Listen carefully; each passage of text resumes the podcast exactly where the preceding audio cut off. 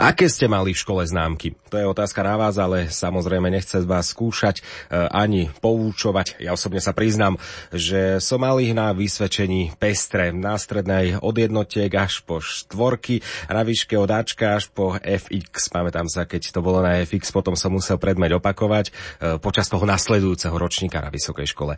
No a na Slovensku je zvykom známku z konkrétneho predmetu na základnej alebo strednej škole určiť ako priemer známok z písomiek, odpovedí, projektov a tak ďalej a tak ďalej.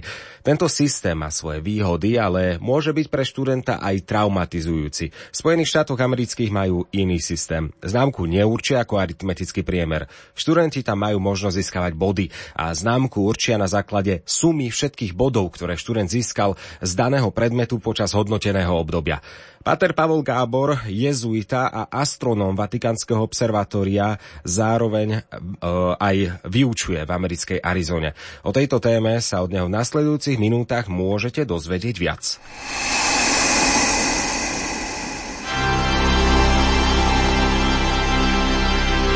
Prívitok svetla.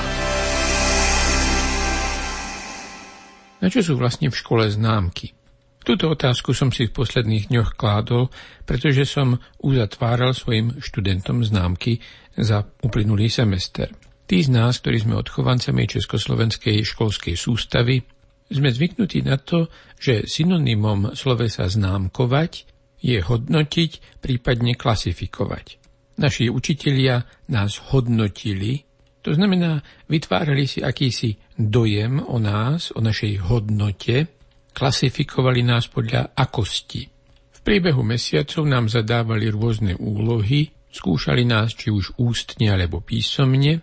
Tieto aktivity potom hodnotili a výsledná známka za pol rok bola jednoducho aritmetickým priemerom týchto jednotlivých čiastkových známok. Na vysokej škole vládla podobná filozofia. Cieľom takéhoto známkovania je teda posúdiť akosť študenta a vyjadriť ju nejakým číslom. Americký systém je dosť odlišný. Na začiatku semestra učiteľ oznámi, aké úlohy budú musieť študenti splniť, ako aj maximálny počet bodov, ktoré by prípadne za každú mohli dostať. Zoberme taký jednoduchý príklad. Dajme tomu, že behom semestra sa budú písať dve písomky, každá s maximálnym hodnotením 25 bodov. Okrem toho bude každý študent musieť napísať seminárnu prácu za maximálne 50 bodov. 2x25 plus 50 to je dokopy 100 bodov, no a známka študenta za celý semester sa vypočíta zo súčtu všetkých bodov, ktoré študent za semester získal. Študent si teda body zarába.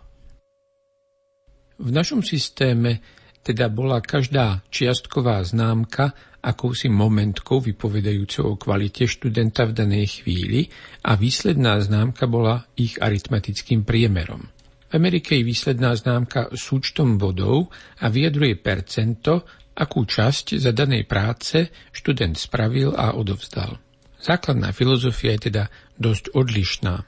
Známka v našom systéme mala vyjadrovať kvalitu študenta, zatiaľ čo známka na americký spôsob je prostým vyjadrením toho, čo študent spravil.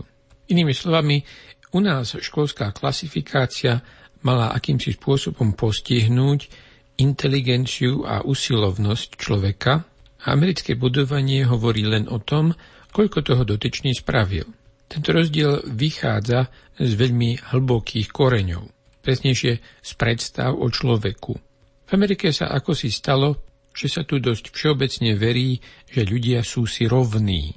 Podotýkam, nie rovnoprávni, ale že sú si rovní a stačí sa len usilovať a každý môže dosiahnuť tie isté ciele.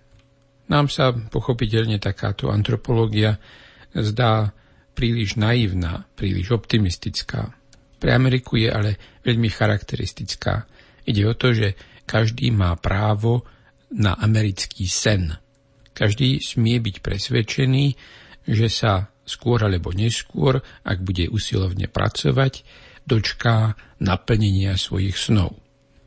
Našský systém, systém založený na hodnotení žiakov, viedol nevdojak k tomu, že sa len prehlbovalo akési podvedomé stotožnenie hodnoty človeka s hodnotením v škole. Človek bol klasifikovaný, teda zaradený do akostnej triedy, a to nielen v očiach učiteľov a spolužiakov, ale často aj vo svojich vlastných očiach. Rada navždy takto zatriedený, človek potom už nemá žiadne sny. Je to určite realistickejšie a určite menej naivné a svojím spôsobom o niečo pravdivejšie. Pokračovať v téme o školských známkach budeme po pesničke, ktorá vyjadruje, eh, ako by som to nazval, študentské túžby. Jedna z mojich obľúbených od Metelice s názvom Škola horí.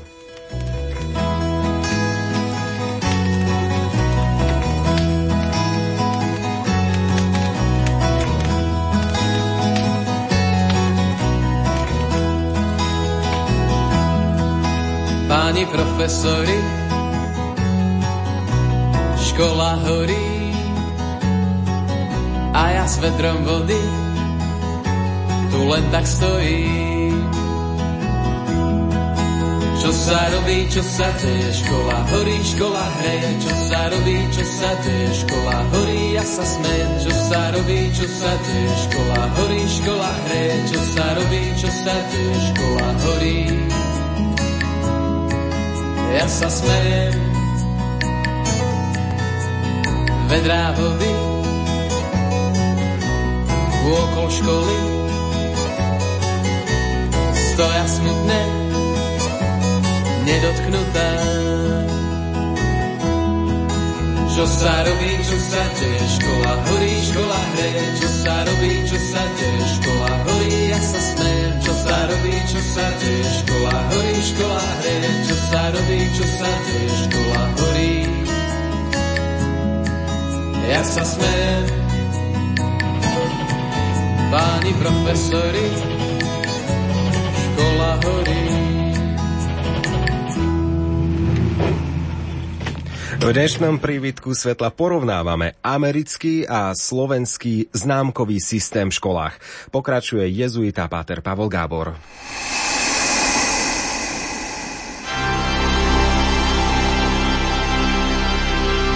Prívitok svetla.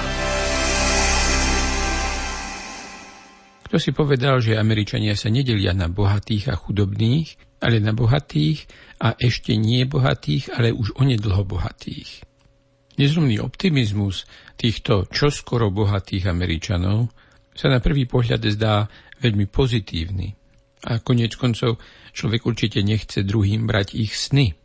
Lenže americká predstava, že každý je strojcom svojho vlastného šťastia, má aj tú neblahú odvrátenú stránku, ktorá vraví, že každý je strojcom svojho nešťastia. Ak sa niekomu nedarí, je to jednoducho preto, lebo sa dosť nesnaží. Preto sa v Amerike tak ťažko darí presadzovať sociálne zákony. Ale to sme už od známkovania hodne ďaleko. No ale aby som sa k tým známkam vlastne vrátil. Americký systém známkovania podporuje predstavu, že známka je vlastne akýmsi záznamom o odvedenej práci. Pri povrchnom pohľade to tak snáď aj je. Problém je v tom, že tu nie je len o snahu žiaka, o to, aké úsilie vynaloží, ale o jeho schopnosti. Niektoré schopnosti študent pochopiteľne mohol nadobudnúť behom predchádzajúcich rokov v škole. Niektoré si prináša už domáceho prostredia. Ale neslobodno prehliadať, že veľmi dôležitým faktorom sú jednoducho vrodené danosti. Koniec koncov aj rodinné prostredie je danosť, ktorú človek neovplyvní. No a v praxi aj tie americké známky nakoniec odrážajú presne to isté, čo tie európske. Neviem, ktorý z nich je lepší a ktorý je horší. Systém, v ktorom som vyrastal, mal snáď trochu tendenciu niektorých ľudí demotivovať. Ten americký, zdá sa mi, málo motivuje. Možno je nakoniec predsa len najlepšie neznámkovať. A tak nám všetkým želám veľa elánu, ale aj veľa šťastia. Dnešný príbytok svetla pripravil jezuita a astronóm Vatikánskeho observatória v Arizone, páter Pavol Gábor. A inak e, ešte mi napadlo, ak vás zaujímajú tieto témy, ako napríklad dnes sme rozoberali príbytok svetla, z príbytku svetla, čo sa týka e, danosti a známok, e, zaujímavý bol aj dnešný občan, teda relácia občan e, s Janom Heribanom, kde sa hovorilo aj o tom, ako spoznať samého seba, alebo možno aj spoznať vaše deti a vedieť, na čo sa zamerať, aby, aby pokračovali, aby sa rozvíjali. No a dalo sa to aj e, do súvislosti známk, so známkami, že e, čo je podstatné, či rozvíjať to, ak je niekto jednotkár matematikár, alebo skôr radšej ten predmet, e, ktorý tomu človeku danému nejde, čiže ak má napríklad trojky zo Slovenčiny. Samozrejme, celú reláciu môžete nájsť v archíve Rádia Lumen. Ak nepočúvate príbytok svetla priamo v premiére, tak teda v archíve Rádia Lumen si nájdete reláciu Občan z 15. mája 2018. No a my pokračujeme v Lumenfóre, hráme pieseň od Janajs nad hladinou. Nech sa dobre počúva. Sto dní, sto rán, stýkrát si vravím, nechám tak, veď máš